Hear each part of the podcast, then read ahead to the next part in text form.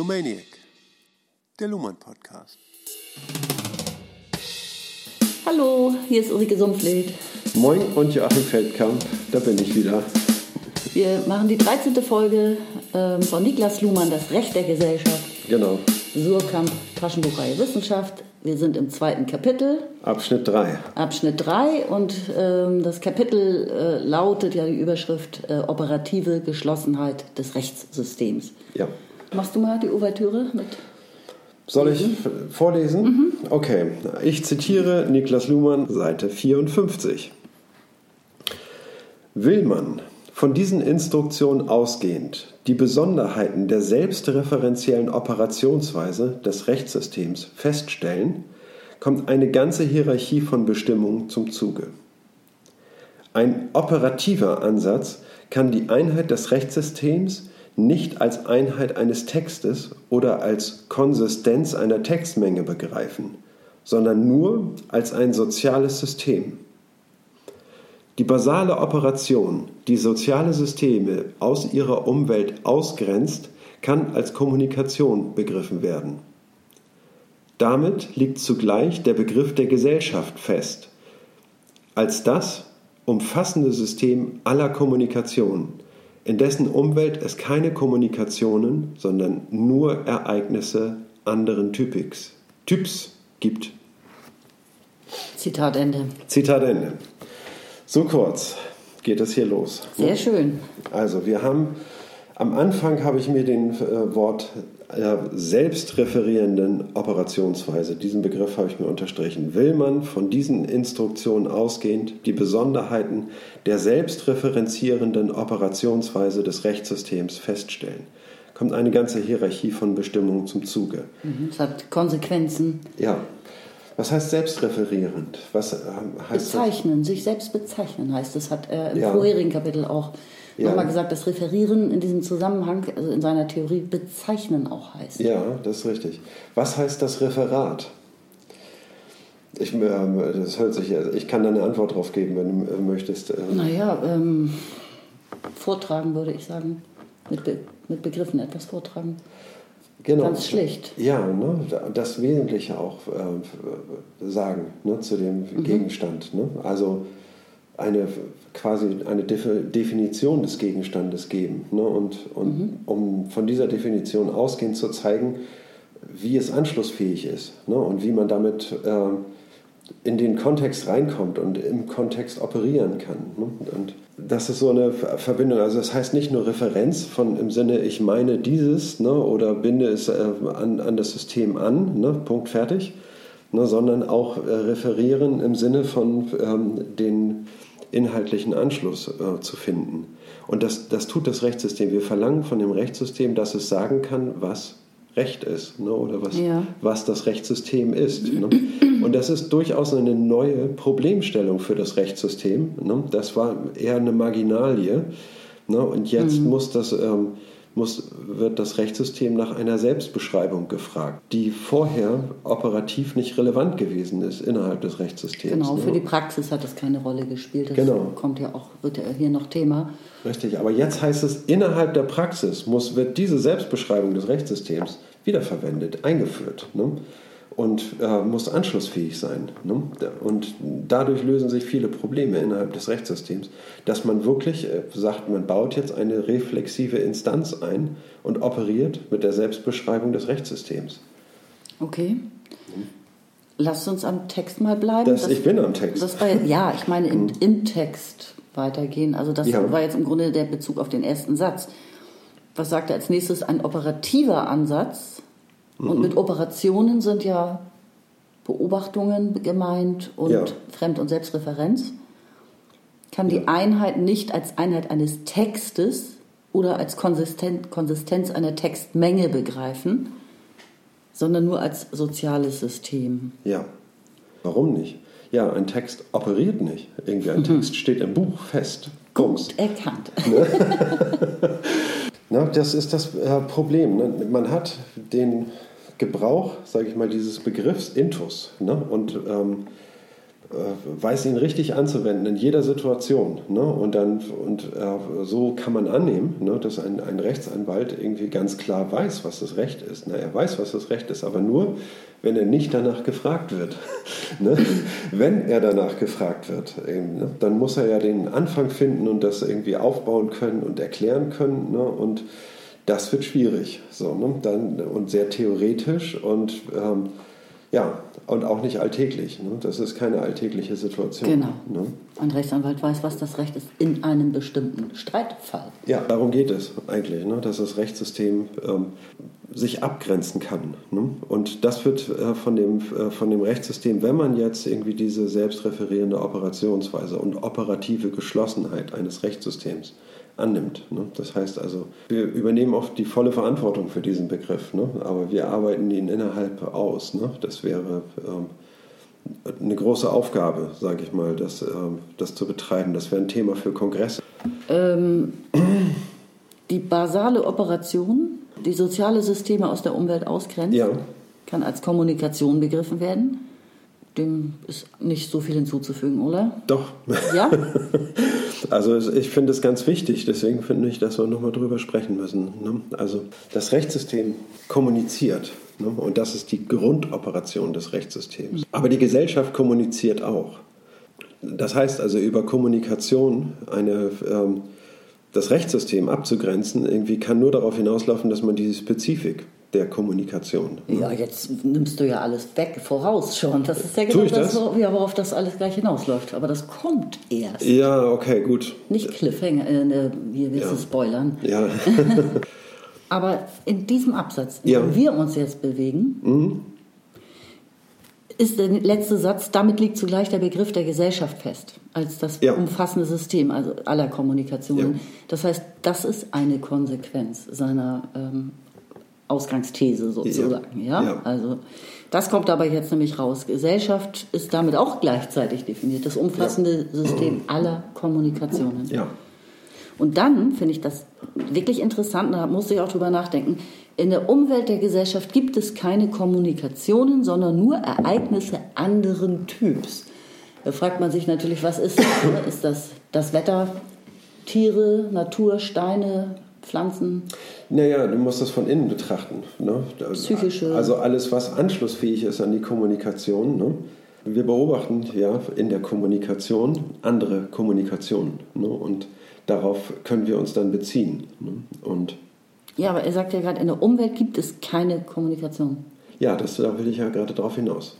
Ne? Man kann äh, die Kommunikation beobachtet, sich selbst und referiert sich selbst ne? und hat dann äh, und ähm, bezieht alles ein, was es in der Kommunikation, sage ich mal, ähm, beobachten kann innerhalb der Kommunikation. Und ja. das, was außerhalb der Kommunikation äh, liegt, ist nicht beobachtbar für das Rechtssystem.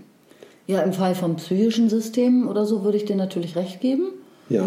ähm, und Bewusstsein und so weiter. Ja. Aber ähm, jetzt simple Wetterphänomene und genau. das Vorhandensein der das Alpen sind doch auch Ereignisse in der Umwelt, ja. der Gesellschaft. Aber keine Kommunikation.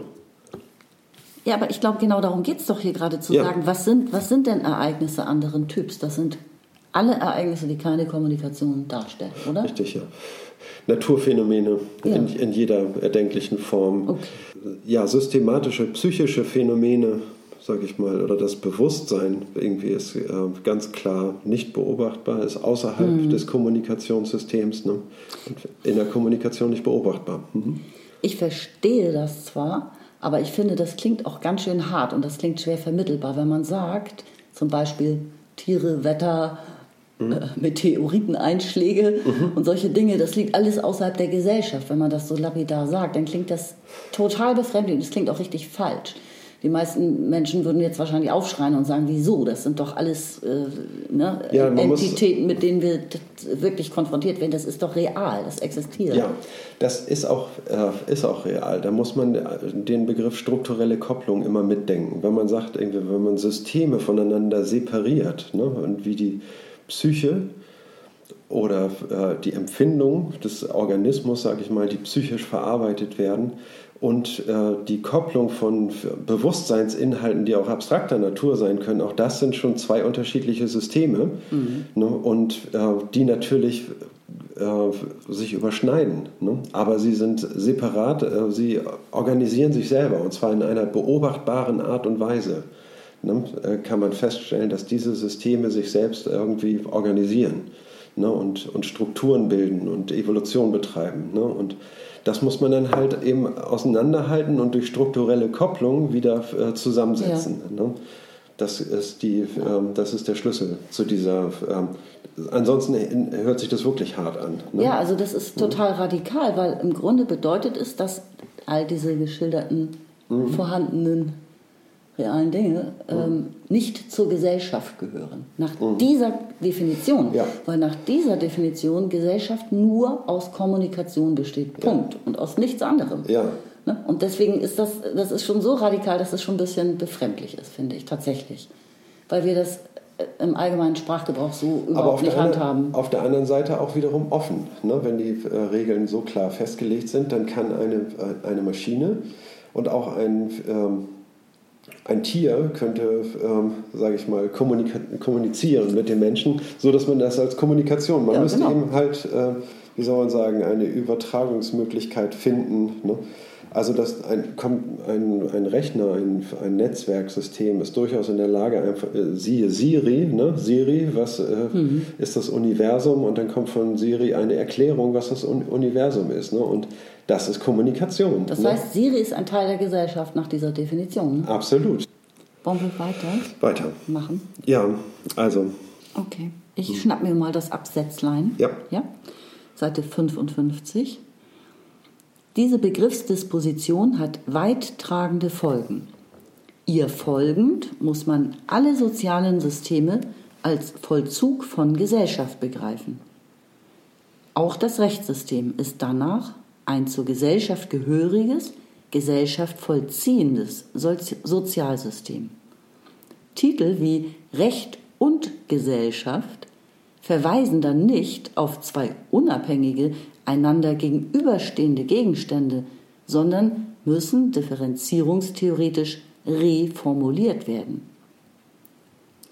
Das Rechtssystem ist, um diesen wichtigen Punkt zu wiederholen, ein Subsystem des Gesellschaftssystems.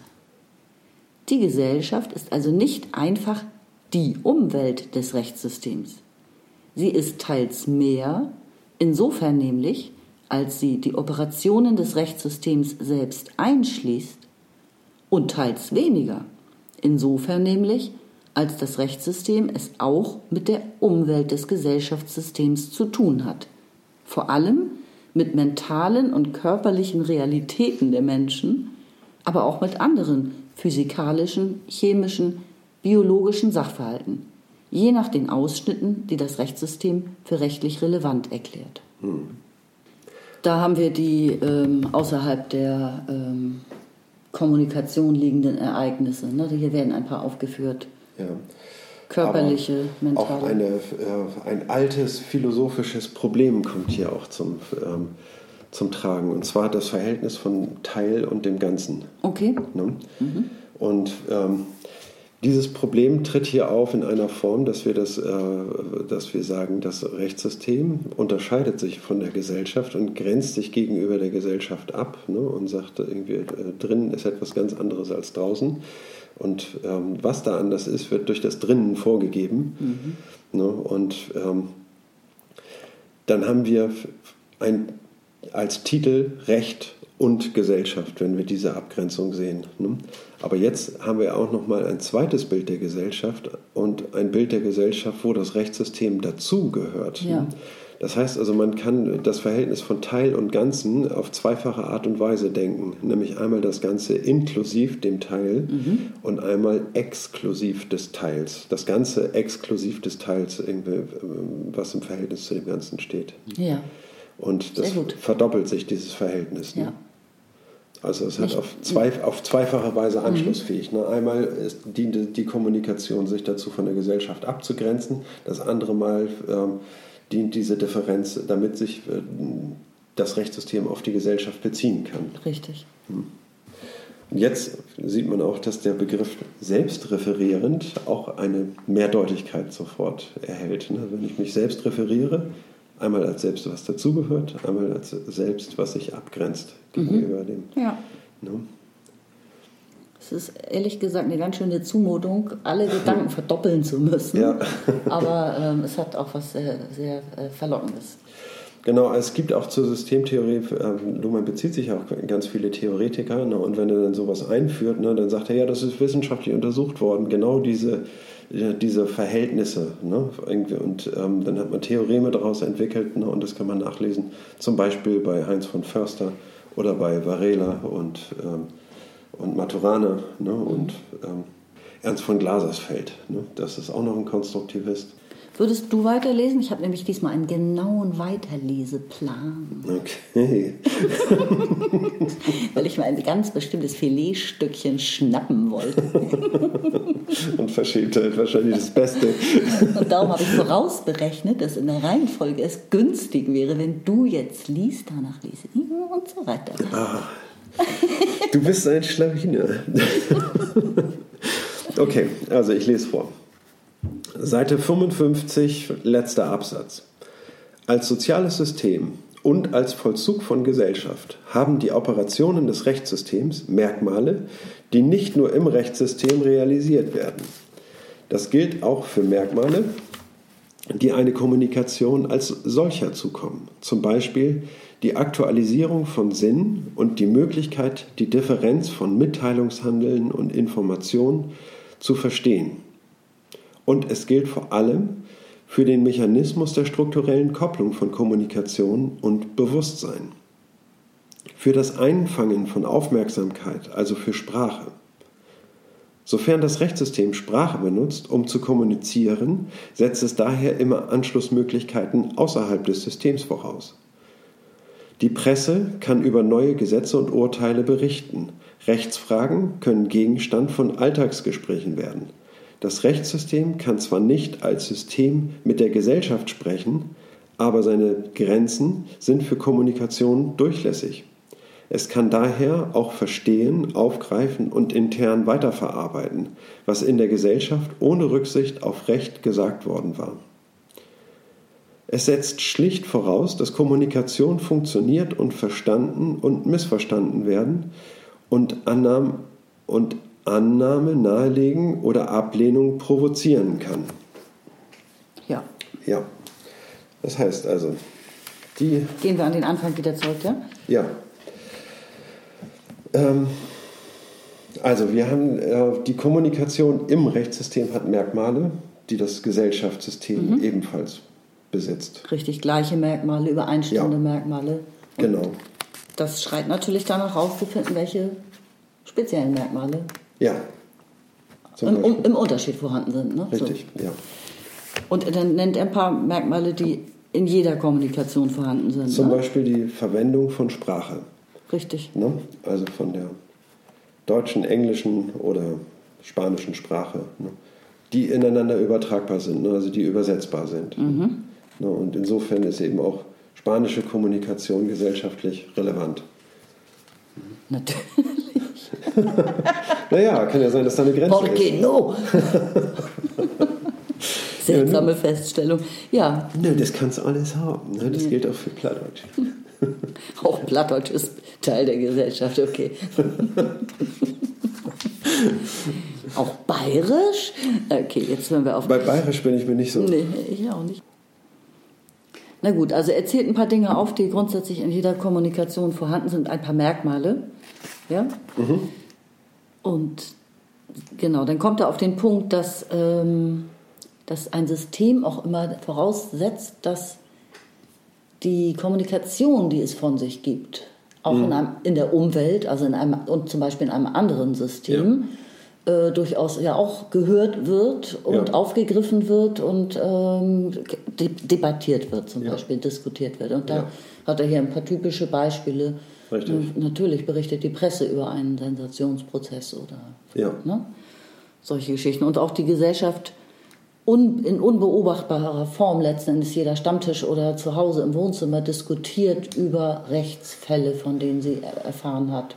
Klar. und macht sich Gedanken. Das heißt also, die äh, Grenzen des Rechtssystems sind durchlässig. Ne? Genau. Das heißt also, die, ähm, also der Anwalt spricht mit dem Angeklagten und der Anwalt ist jetzt irgendwie ein Teil des Rechtssystems, ganz klar, der Angeklagte auch, aber der hat null Erfahrung. Ne? Und wie sollen die jetzt miteinander sprechen? Ne? Und dann findet man natürlich eine Sprache, die ähm, Kläger und Angeklagte auch verstehen. Ne? Und dann beide Okay, auch das meinst du. Ja, Ja. Darauf willst du hinaus, dass, Genau. dass die sich auch verständlich ausdrücken müssen. Richtig, ne, dass diese, äh, diese Brücke, sage ich mal, äh, zwischen Recht und dem Gesellschaftssystem, was äh, nicht zum Rechtssystem gehört, oder äh, ne, dass, man diese, dass man diese Kluft über, überspringen kann, so, ne, ohne dass das Rechtssystem dadurch die Grenzen, sage ich mal, in operativer Weise durchlässig wird. Genau. Ne, und Ich glaube, das ist auch äh, etwas, was man vielleicht am Anfang nicht so leicht, so gut versteht. Das zum Beispiel ist die Überschrift des Kapitels ja operative Geschlossenheit. Und überhaupt in Luhmanns Werken geht es ja immer so um die Schließung von Systemen. Ja. Und ähm, das, das, das führt vielleicht so ein bisschen in eine falsche Richtung, dieser Begriff, weil man wirklich so an Geschlossenheit denkt und dann auch vehement gleich widersprechen möchte und sich sagt, das ist doch nicht geschlossen. Ne? Also, wir Ja. gehen doch auch ins Wirtshaus. Und, oder also, ne, weil, weil die Kommunikation ja wirklich eigentlich überall stattfindet und so. Und ähm, nicht überall rechtsrelevant, ne, aber Genau, das ist eben auch der Unterschied. Ja. Das ist eben, ja, das ist der entscheidende Unterschied. Ja. Ne? Da, äh, außerhalb des Systems ist sie nicht relevant für das Recht.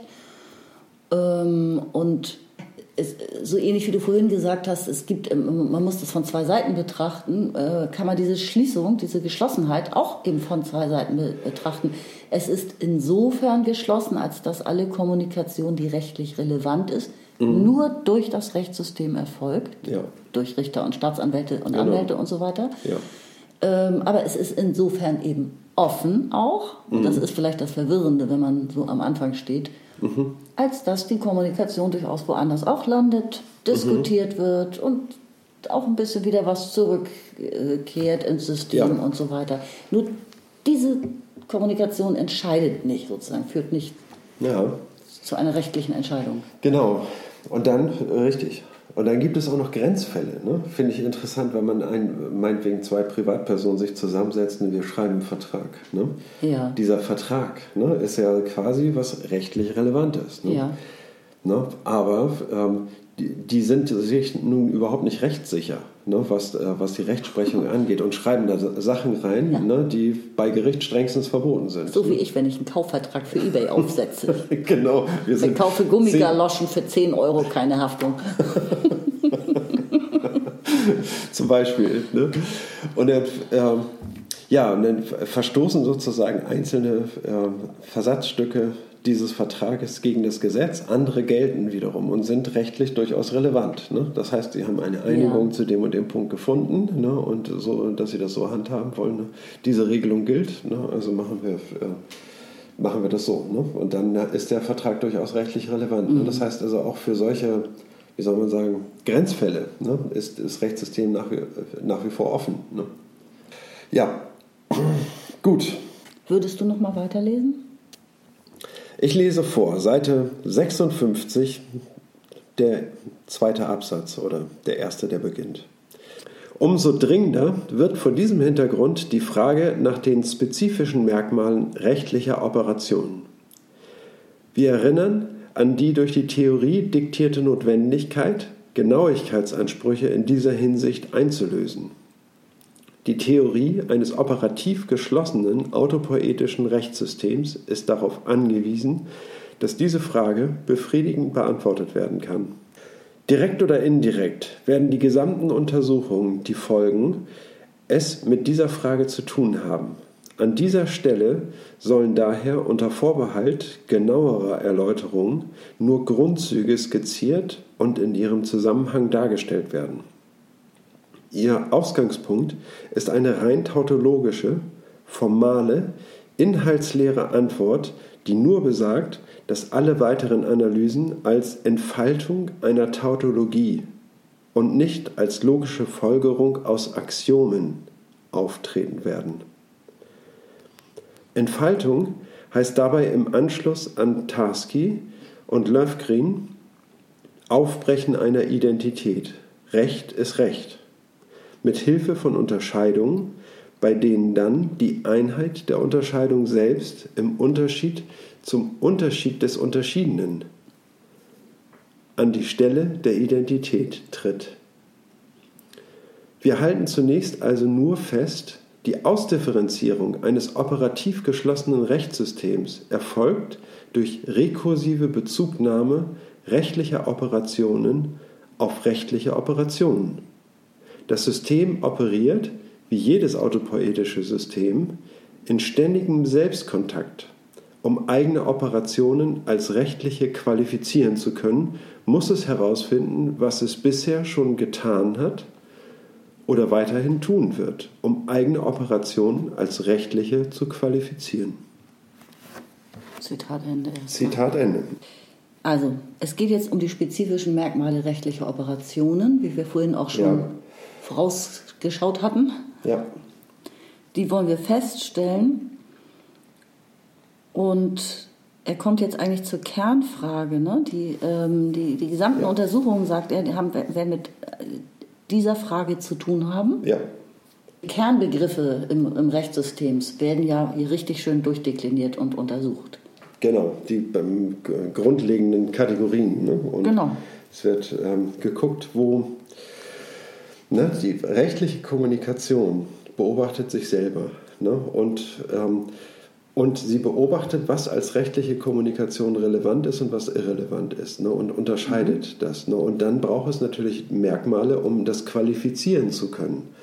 Ne? Wie, ähm, wie macht sie das? Ne? An welchen Merkmalen orientiert sie sich, ne? um sich um rechtliche Kommunikation von außerrechtlicher Kommunikation unterscheiden zu können? Ne? Und da kann man jetzt sagen, irgendwie, okay, wir brauchen Definitionen. Ne? Sagt Luhmann, nein, das brauchen wir nicht. Irgendwie, mhm. ne? Er sagt irgendwie, wir, wir gehen anders heran, wir brauchen Beobachtungen. Er geht von einer Tautologie aus.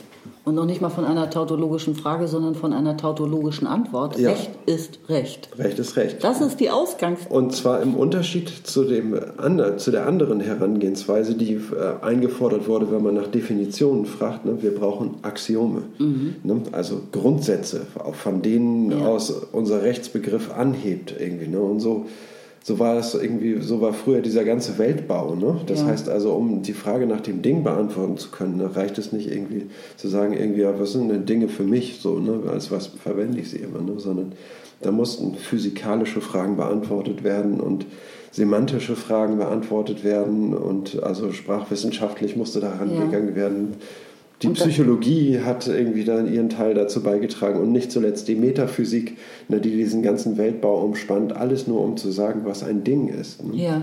Und, ähm, davon verabschiedet er sich davon komplettamente. Ja.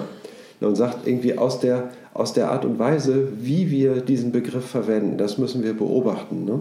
Also so wie Wittgenstein sagt, ne? also dass man weiß, ein, äh, ein Begriff äh, oh, da muss ich flunkern. ne? ähm, Dann flunker mal gut. Einen Begriff hat man äh, verstanden, wenn man weiß, wie er verwendet wird. Richtig, so in der Art. Und ja, das heißt also, man muss beobachten. Ne? Man muss beobachten, mhm. wie, äh, wie, die, wie das Rechtssystem eben den Begriff des Rechts verwendet hat ne? und worauf es sich dann berufen hat. Ne? Er sagt, wir gehen von einer tautologischen Antwort aus. Eine Tautologie beinhaltet ja, also eine Tautologie versucht ja etwas zu erklären, indem sie das zu Erklärende äh, mit dem zu Erklärenden erklärt und mhm. dadurch nichts erklärt eigentlich. Ne? Ja, genau. Und sie ist in sich aber natürlich wahr, in Anführungszeichen. Sie ist immer wahr. Sie ja. ist immer wahr, sie ja. kann nämlich nicht nicht wahr sein. Also genau. Recht ist Recht, das A kann man, A, ne? A ist A, gleich A. Und wenn A gleich B ist, dann ist B gleich A. Das wäre jetzt ja keine Tautologie. Also wenn man nur Aber so macht, so macht man sie auf. Das heißt also, man, man hat eine Gleichung a gleich a ne, und dann äh, und jetzt macht man diese Tautologie auf und sagt a ist gleich b und wenn b äh, gleich a ist, irgendwie, ja, dann, äh, dann, ne, dann. dann steht und dann dieses Gleichheitszeichen, das wird immer auseinandergezogen und ein Element dazwischen genau. geschrieben und das ja. und also neue Differenzen werden auf diese Art und Weise eingeführt und man macht diese Tautologie auf.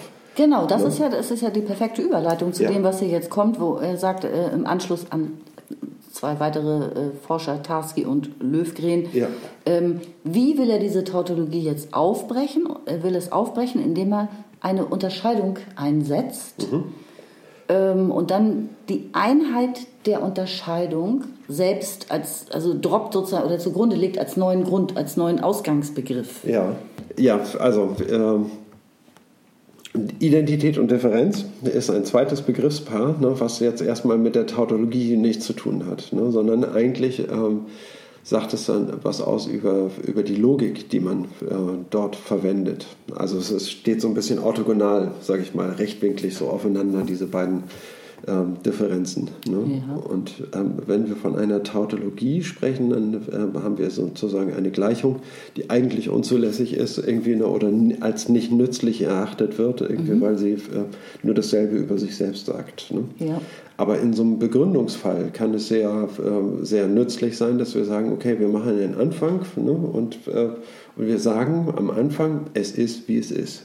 Ne? Das ist ein guter Anfang. Guck mal, das steht hier, das steht hier irgendwo als Beispiel, habe ich mir das aufgeschrieben. Es ist, wie es ist. Genau. ja. Als, ja. genau. Und jetzt fängt man an, dieses ist, na, wie ist es denn? Ne? Jetzt fängt man es an, das auseinanderzunehmen. Ne? Aber immer unter, ne, während man die ganze Zeit ähm, beibehält, sozusagen diese Gleichung, es ist, wie es ist, sozusagen. Ne? Und, dann, und äh, dieses ist nur immer differenzierter betrachtet. Ne? Ja. Und ähm, während man jetzt früher in, äh, in Zeiten der Metaphysik ähm, hauptsächlich äh, das Verhältnis von Identität und Differenz zugunsten der Identität verstanden hat. Ne? Das heißt also, dass die Differenz aus der Identität abge, äh, dass die Differenz von der Identität abgeleitet wird. Ne? Und sozusagen mhm. die Identität das logisch Erste und die Differenz das logisch Zweite ist. Okay. Und dieses Verhältnis dreht Luhmann um und sagt irgendwie, die Differenz ist das logisch Erste und die Identität das daraus Abgeleitete. Ja. Ne? Und das ist der. Ähm, das, das tut er hier mit dem, das, was er sagt? Das macht er mit dem, was er da sagt. Irgendwie. Wenn er sagt, wenn er die Tautologie salonfähig macht, äh, dann heißt das genau, wir fangen mit einer äh, mit einer Differenz an und lassen uns jetzt nicht davon äh, beirren, dass es irgendwie ein, dass die Differenz einer Identität. Ne, die, die, sind ja gar nicht different. Ne? Also ähm, sagst du aber doch, sie sind von Anfang an zweistellig und das erste ist quasi an der Stelle etwas anderes als das zweite. Ja. Ne? Und, äh, und das genügt uns, um das als eine Differenz ähm, zu betrachten. Mhm. Ne? Und damit hat er, den, ähm, hat er bestimmte Sichtweisen. Also es geht um Logik, um eine logische um Logik, Fundierung. Genau. Ne? Und das heißt auch ein Teil Wissenschaftslogik. Und in der Wissenschaftslogik wurden Tautologien als überflüssig und, ähm, wie soll man sagen, nicht fruchtbar ja. bezeichnet. Ne? Und, und das dreht Luhmann eben um und sagt irgendwie, ne, ja, aber es, es nützt autopoetischen Systemen dabei, ne, mit einer Selbstbeschreibung irgendwie zustande zu kommen, ne? indem es sagt, irgendwie, wir beschreiben uns so, wie wir uns beschreiben können ne? und nicht, wie wir sind. Ne? Und, aber wir mhm. versuchen da weiter uns immer besser zu verstehen und auch unsere Beschreibung zu äh, optimieren, unsere Selbstbeschreibung. Ne? Und dabei hilft sozusagen dieser Ansatz mit der Tautologie. Ne?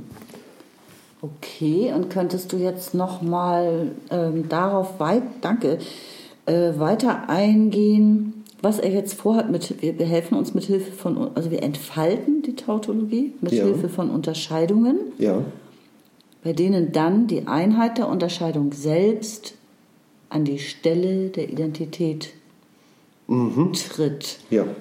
Die, dass diesen Satz, also ich ahne, Entfaltung, was klingt ne? cool, aber ich weiß nicht, ob ich es ganz verstehe. Das heißt, also entfalten heißt ja, wie, wie soll man sagen, man, ich muss da immer an den, Sichtbar machen, an den Schmetter, Fächern. Ja. Entschuldigung, dass ich dich unterbreche. Ich muss da immer an diesen Schmetterling denken, ne, der aus seinem Kokon krabbelt irgendwie. Ne, und das sieht ja am Anfang sehr hässlich aus. Ne, aber dann stellt er sich auf das Blatt und, die, ja. äh, und das trocknet alles irgendwie. Ne, und du merkst irgendwie, plötzlich spannen sich da Flügel auf irgendwie, aber die sind ganz schwarz und dann gehen sie auf sozusagen. Ne, mhm. Und dann sieht man ja, wie so ein Rohrschachttest sieht das äh, ja. da drin aus mit herrlichen Farben und so. Ne? Und diese, ähm, das heißt also, wir haben etwas Identisches und das verteilt sich jetzt irgendwie ne? und wird irgendwie auf, durch diese, wird mit sich selbst vergleichbar. Es fächert sich auf. Es fächert sich auf. Ne? Auffächern finde dieses, ich Dieses Falten und Verdoppeln, mhm. ne? dieses Auffalten und Verdoppeln mhm. und sich reflektieren auch. Ne? Mhm. Das ist der, ähm, das sehe ich da drin. Ne? Ja, ich auch. Also sichtbar werden, was zuvor da klein und, und geknüllt ja, oder äh, genau. gepresst oder so, auch wie bei einem Fächer, genau. tatsächlich einem ja. Fächer, mit dem man sich Luft zuwedelt. Ähm, etwas wird aufgefaltet, aufgespannt, genau. sichtbar, größer. Ja. Und man braucht, damit man etwas auffalten kann, eine Grenze. Man muss sozusagen eine Unterscheidung da einführen und sagen, irgendwie, ne, das, was so ist, gehört dahin, das, was so ist, das gehört dahin. Ne? Und dann, das ist äh, eben auch, man arbeitet da mit Differenz. Wenn man etwas aufhaltet, das macht man, dann führt man eine Differenz ein und dann hat man sozusagen eine, einen Punkt, an dem man etwas aufblättern kann, sage ich mal, und unterscheiden kann. Okay, ich ja. Kann dem jetzt gerade nicht so viel hinzufügen, aber ja. ich glaub's dir. Nach, nach, diesen Inhalten kommt er jetzt zu dem Punkt, wir halten im Moment erstmal nur relativ wenig fest. Mhm. Ähm, und beschreibt was? Ne? Die Ausdifferenzierung eines operativ geschlossenen Rechtssystems erfolgt durch rekursive Bezugnahme rechtlicher Operationen auf rechtliche Operationen. Ja, richtig. Also ganz schlicht. Mhm. Ja. Das System operiert wie jedes autopoetische System in ständigem Selbstkontakt. Mhm. Muss man, glaube ich, nicht weiter erklären. Ja. Um eigene Operationen als rechtliche qualifizieren zu können, muss es herausfinden, ja. was es bisher schon getan hat und zukünftig tun wird. Genau. Ne, um die eigenen Operationen dann wiederum zu sagen, das ist jetzt ein Richterspruch, das ist eine Akte, die ich hier anlege und so weiter. Also, ja. um es als rechtliche Operation zu genau. qualifizieren. Ich schlage vor, ich lese mal weiter. Gut. Also, diese in der Formulierung, also für einen Beobachter, tautologische Version ist für die Rechtspraxis gar kein Problem. Sie kann sich an dem vorhandenen Recht orientieren. Auch und gerade, wenn es um Rechtsänderungen geht, ist immer als bekannt oder als feststellbar anzunehmen, was geändert wird. Nie lautet die Antwort auf eine solche Frage alles. Auch nicht bei, in Anführungszeichen, Revolutionen. Und nie kommt es dabei auf den Anfang auf einen Rückgriff auf den historischen Ursprung des Rechts an. Im Kontext von Legitimationsmythen, also von Selbstbeschreibungen bestimmter Art, mag der Ursprung des Rechts eine Bedeutung haben als eine Art Unterbrechung des Zirkels, etwa die göttliche Gabe der zehn Gebote als gemeinsame Orientierung einer tribalen Gesellschaft oder die göttliche Einsetzung des Areopag als Unterbrechung des Circulus viciosus, mhm. einer Recht in Unrecht transformierenden Rache. Die Rechtspraxis operiert stets in einer Situation mit historisch gegebenem Recht, denn anders könnte sie gar nicht auf die Idee kommen, sich selbst als Rechtspraxis zu unterscheiden. Entsprechend gibt es historisch gesehen keinen Anfang des Rechts, sondern nur Situationen, in denen es hinreichend plausibel war, davon auszugehen, dass auch schon früher nach Rechtsnormen verfahren worden ist. Deshalb ist auch die Evolution des Rechts als eines autopoetischen Systems kein Problem. Die dazu nötige Zeit ist immer eine Konstruktion in der Mitte der Zeit, in der jeweiligen Gegenwart. Und in der objektivierenden Perspektive eines Historikers kann man allenfalls nach den Bedingungen fragen, unter denen solch eine Konstruktion als plausibel angeboten werden kann. Es muss zum Beispiel immer schon Konflikte gegeben haben, in denen der Sieger seinen Sieg als Recht und damit als zukunftsbindend behaupten kann. Oder um den berühmten Anfang des zweiten Teils des Discours sur l'origine et les fondements de l'inégalité parmi les hommes zu zitieren. Le premier qui, ayant enclos un terrain, s'avisa de dire Ceci à moi, ceci est à moi, et trouva des gens assez simples pour le croire, fut le vrai fondateur de la société civile. Okay, und da ich nun leider kein Französisch spreche, muss mir das gleich auch nochmal übersetzen, wenn du so nett bist. Also äh, ganz schlicht, der Erste, der es gewagt hat, würde ich jetzt, das, das steht da nicht drin, aber der es geschafft hat, ein, eine Umzäunung um ein Grundstück, würden wir sagen, aus heutiger Ja. Perspektive zu errichten und dort auf gutgläubige Menschen gestoßen ist, die ihm das einfach abgenommen haben, äh, geglaubt haben, Mhm. Ja. dass er ausgerufen hat, das gehört mir, Mhm. ist der wahre Begründer der ähm, Zivilgesellschaft. Ja. Und ähm, dieses ganze Werk heißt, also das finde ich auch toll, wie das benannt ist, Ursprung und ähm, Grundlagen der Ungleichheit unter Männern. unter Männern, also ne? Ja. danke, dass ich das heute zitieren darf. Das ist Rousseau gewesen, ne? oder wer war das? Das war Rousseau.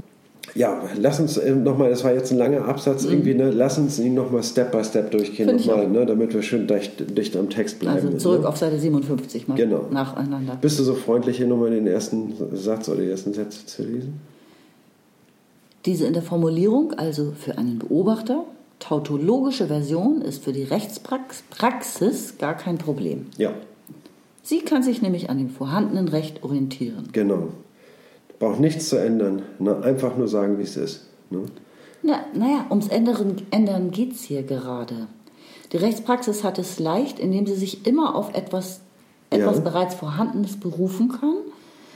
Ähm, sie muss auch nicht einen bestimmten Zeitpunkt finden, wie der Historiker das machen würde, Ja. der sagen würde, also man müsste ja Die sozusagen Stunde Null setzen. Die Stunde? Null. Wo, ja. wo ist, in, Genau. egal welchem äh, Sachverhalt, Thema, die Stunde Ja. Null? Wo fängt ich kann, an? kann immer anfangen, immer anfangen. Es ist nie zu spät, weise Genau. zu werden, kann man auch sagen. Ne?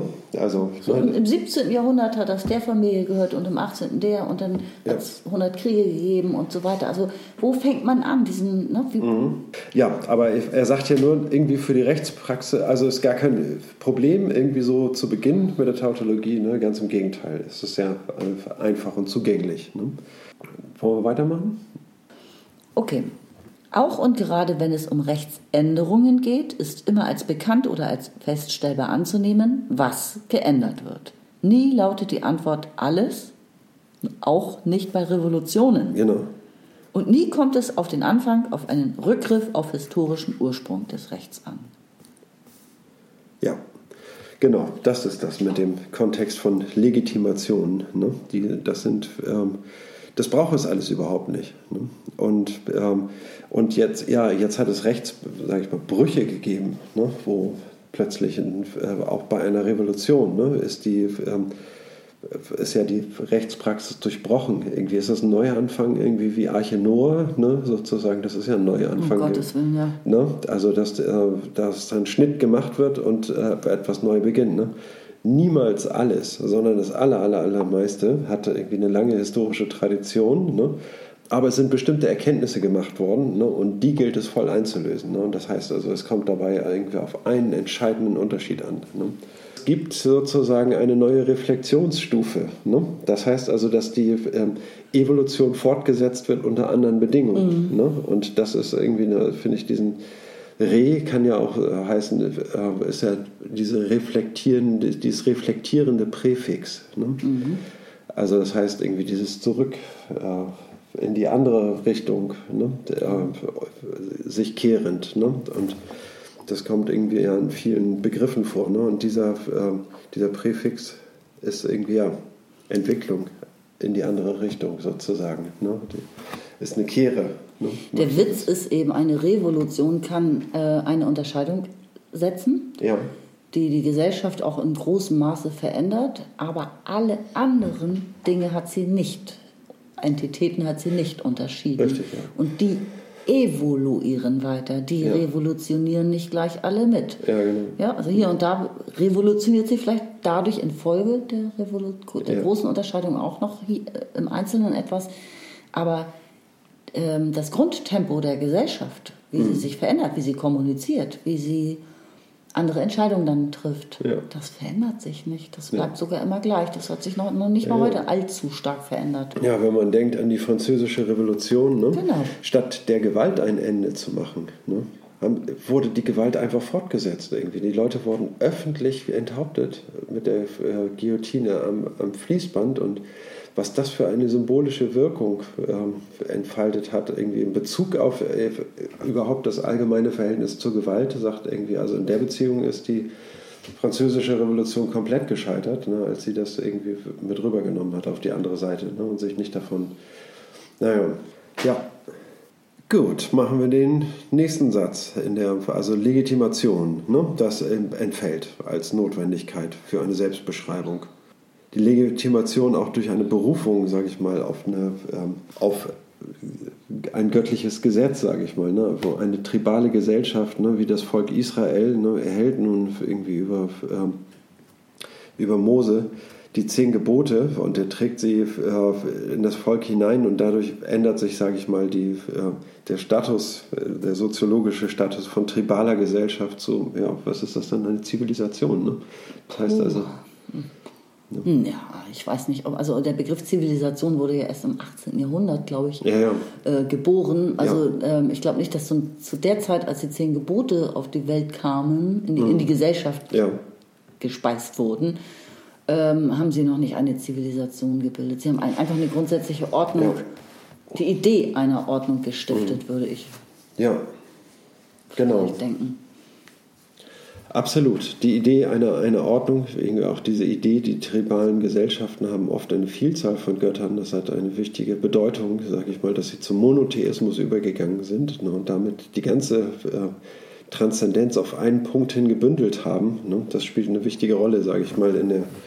Ähm, dann gibt es auch keine, keine Alternativen mehr für, für, für andere, sage ich mal, innerhalb dieses Zirkels sich anders zu orientieren und zu sagen, ich gehorche einem anderen Gott irgendwie. Ne? Das ist dann, ähm, da sind Konflikte vorprogrammiert. Ne? Deswegen ist das Bekenntnis zu dem einen Gott sehr wichtig. Ne? Mhm.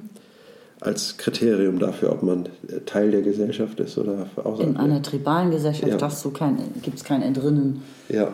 Da sind alle sehr gleich sozusagen. Ja, genau.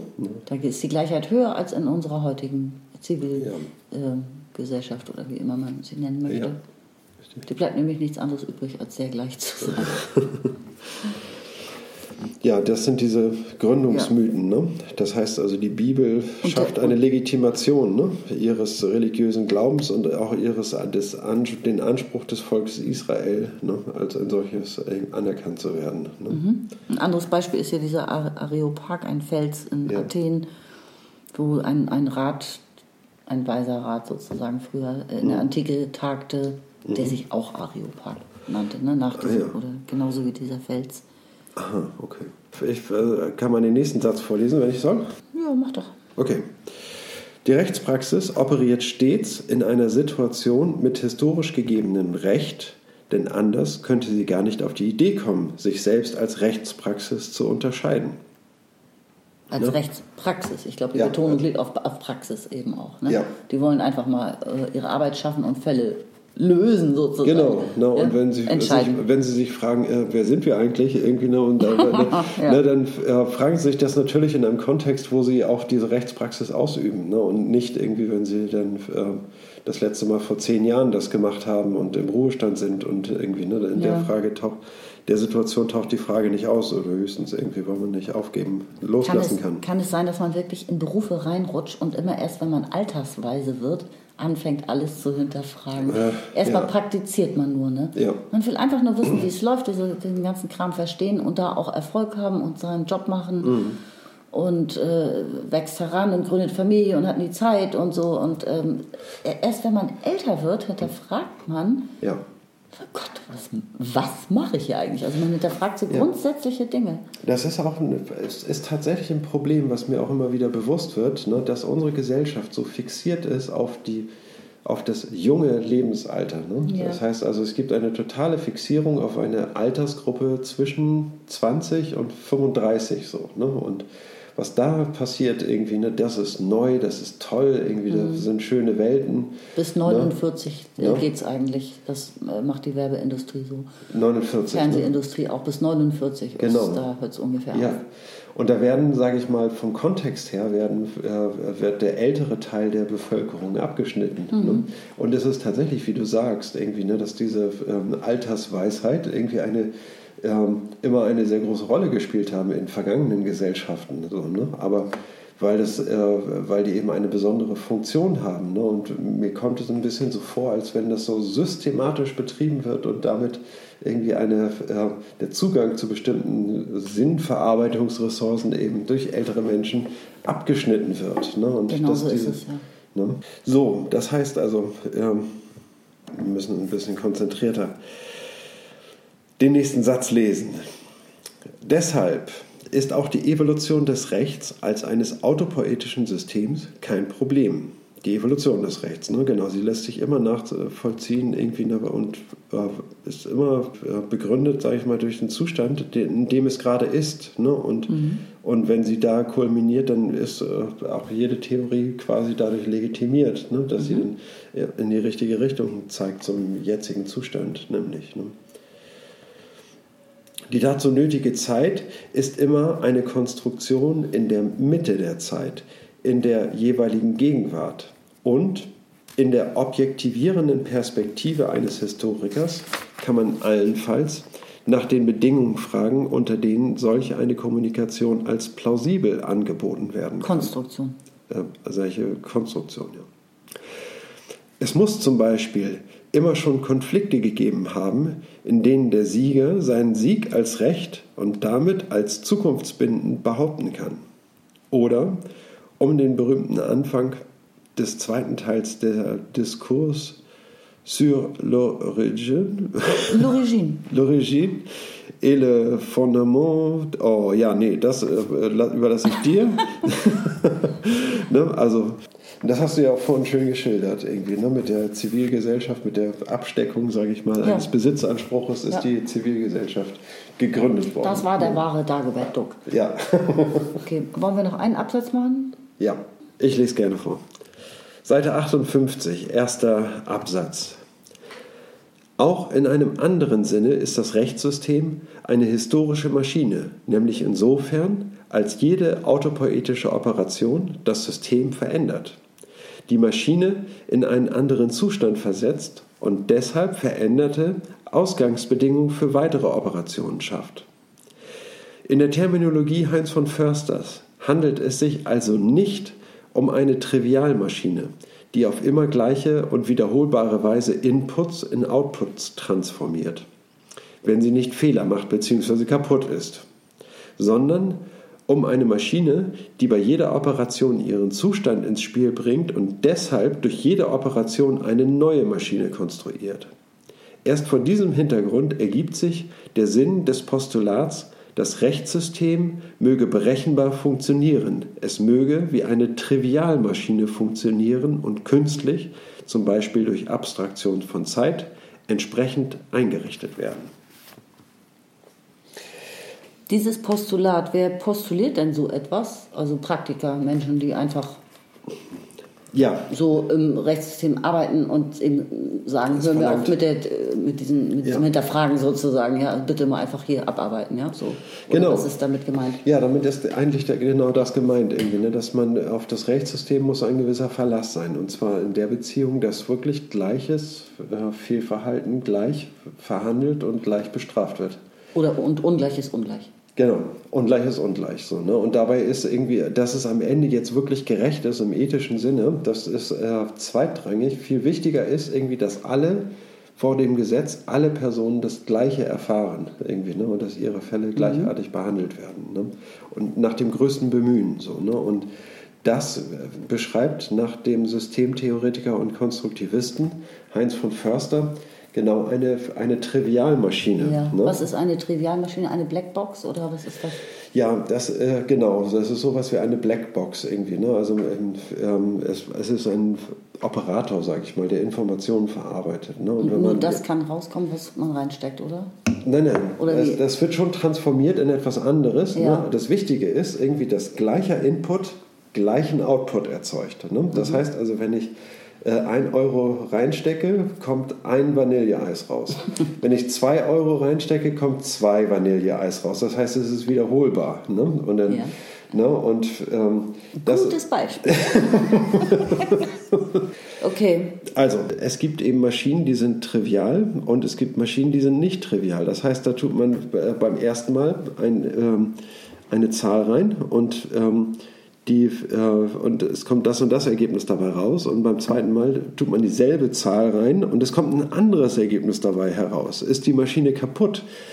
Nein, die Maschine hat sich geändert irgendwie und es gibt durchaus Maschinen, die, das, äh, die dazu auch konzipiert werden, dass sie ihr äh, Verhalten verändern. Ne? Und dann ist es, ähm, das muss ja auf irgendwie kontrollierte Art und Weise geschehen. Ne? Und ähm, also das Rechtssystem steht unter dieser Anforderung, solch eine Trivialmaschine zu sein. Ne? Aber letztlich ist es ja ein Service, den das Rechtssystem zu, bereitstellt. Ne? Und äh, das andere ist die Kommunikation darüber, wie uns dieses am besten gelingt. Ne? Und wie wir trotzdem mhm. mit der Zeit gehen können und nach welchen ähm, das heißt also, diese Selbstbeschreibung des Rechtssystems und diese Selbstreferenz des Rechtssystems ist, ähm, sage ich mal, konfrontiert ne, mit dieser Funktion, die es für die Gesellschaft erfüllen soll. Das heißt aber nicht, dass das Rechtssystem auch äh, solch, genau solch ein triviales Maschinen, genau. Maschine ist. Ne? Ein Rechtssystem kann nicht trivial sein. Das ist eine Funktion, die vom Rechtssystem erwartet wird, aber nicht das Rechtssystem selber. Ne? Richtig. Ja, ich glaube, dass wir für heute an so einem Punkt sind. Also der Abschnitt 3, der ist jetzt irgendwie sauber gehälftet, würde ich sagen. Okay. Und den äh, zweiten Teil machen wir beim nächsten Mal, ne? Machen wir beim nächsten Mal. Okay.